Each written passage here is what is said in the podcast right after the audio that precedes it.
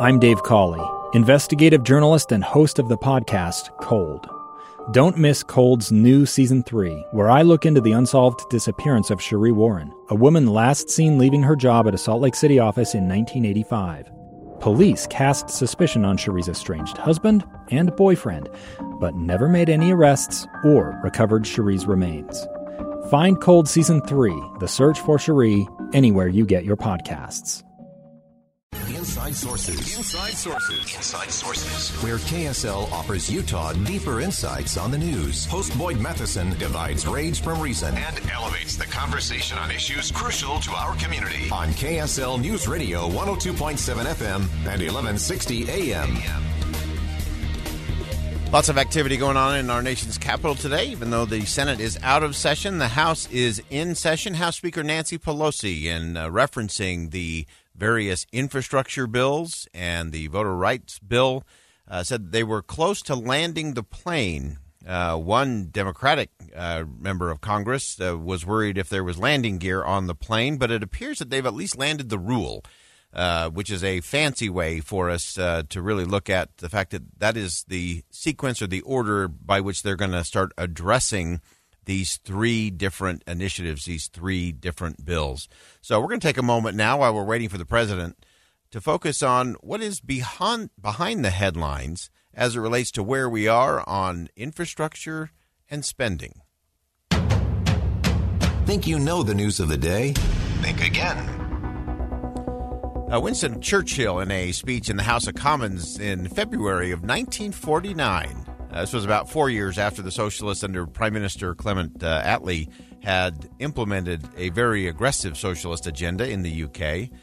Winston Churchill famously said, If you destroy a free market, you create a black market. If you make 10,000 regulations, you destroy all respect for the law. And I sort of feel that same way as it relates to our spending. If you spend trillions upon trillions upon trillions, uh, you have destroyed all respect for government authority, for government discipline, and that government's going to do the right thing for the American people as opposed to what is popular, as opposed to what is expedient, or what is just political and in their political best interest. So it was interesting yesterday uh, in the White House press briefing. Uh, Jen Psaki, uh, who we're giving a lot of airtime to today, uh, and she has the hardest job in Washington. Being the press secretary in any administration is a challenge. Uh, she's juggling a lot of things right now, including what's going on as it relates to the president's spending agenda. And uh, this was her response in terms of how the president is viewing what House Speaker Nancy Pelosi is doing in terms of her strategy to get all this agenda passed. The president has every intention of signing each of these pieces of legislation into law. And what I want to be clear with you all about is he supports Speaker Pelosi's uh, proposed path forward uh, to get this process done. Representative Maxine Waters, Democrat from California, spoke about the budget resolution framework on the House floor earlier today. We must first pass the budget resolution so that we can then pass the president's Build Back Better agenda, including this historic funding for housing programs. This rule also bring us one step closer to the critical House passage of H.R. 4, the John Lewis Voting Rights Act, the Advancement Act, so all of these have been uh, linked together by rule, uh, which is really just how the House gets things done. Uh, so they've created this rule that this is where they're going to, to vote and go. Now, one of the interesting things that we have been following and covering is this group of 10 moderate Democrats uh, who have been saying, not so fast, uh, Democratic Party, not so fast, Speaker Pelosi. Uh, this is this is too much spending. This is not the right way. Let's get a bipartisan win first and then we can deal with a debate around the larger $3.5 trillion uh, spending package, which will be done, again, strictly on, on partisan lines. And so that battle's been going back and forth. They're, they seem to be inching a little bit closer uh, to one another in terms of how they do that. Here's the interesting thing uh, the, the group of 10 moderate Democrats uh, have been saying, you know, you, you've got to vote on the bi- bipartisan bill first. It's a bipartisan win for the administration it's a bipartisan win for those members that are running in very close races in either independent or right leaning districts. And it also starts the process of creating jobs, and that it begins immediately. So it's about shovel ready, it's about steel and concrete in the ground, it's about roads and bridges. Uh, and so this group of moderate Democrats are making the case that take that win, get that done, move that forward. Nancy Pelosi is taking a different strategy, saying, "No, we're gonna we're gonna do this big, massive spending package first, 3.5 trillion." And I heard from several sources in Washington today. Again, this this bill hasn't even been written yet. That's also really important little tidbit of information. Hasn't been uh, fully written into legislative language yet in the Senate. So this is just passing the framework. But what we're hearing is that by the time it gets written into language and the Congressional Budget Office scores it, so the Congressional Budget Office goes through and, and actually looks at it and says, okay, that's realistic, or no, you're underestimating here or overestimating there.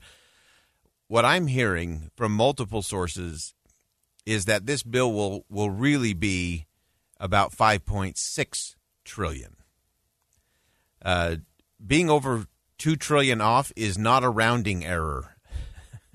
that, that is big. That is massive. And to me, that throws the whole thing into question uh, as to what you can really believe. That is just such a massive amount of money uh, that is going to drive all kinds of things that are going to, going to impact, uh, especially the poor, uh, the middle class, the most vulnerable, uh, are all going to be wildly negatively impacted uh, by what that will do to the economy, what that will do to inflation, uh, and a host of other things. And, and so there's a, a long, long way to go on all of this. And the House has begun the process. Again, very strategic in terms of Nancy Pelosi as Speaker of the House. Uh, she is incredibly good at this. You have to you have to tip your hat and say, okay, she she knows how to get her her group, her colleagues together uh, to move something forward. And it appears that she's made progress on that today by uh, passing this rule that will set the sequence. And the sequence she has set is that they will start with the larger package, 3.5 trillion, then the bipartisan bill at 1.2 trillion, and then they'll get to the John Lewis Voting Rights Act uh, on the backside of that, uh, which isn't going to happen for a while. Uh, also important to note on the uh, larger bill, that's going to take some time. That's going to be several weeks. And again, I'm going to go back, circle back to this group of 10 moderate Democrats who are saying if you don't vote on the bipartisan bill by September 27th, then their votes become questionable in terms of the larger package. So, with a closely divided House, closely divided Senate, uh, there's going to be a lot of negotiations. There's going to be uh, a lot of different challenges that are going to come up. And all of this in the middle of what's taking place in Afghanistan, which uh, really brings me to my, my last point in this segment is we have to look at all of this together. One of the things that every administration goes through is a desire to focus on the domestic agenda for the United States of America, as they should. And that is the thing that you campaign on.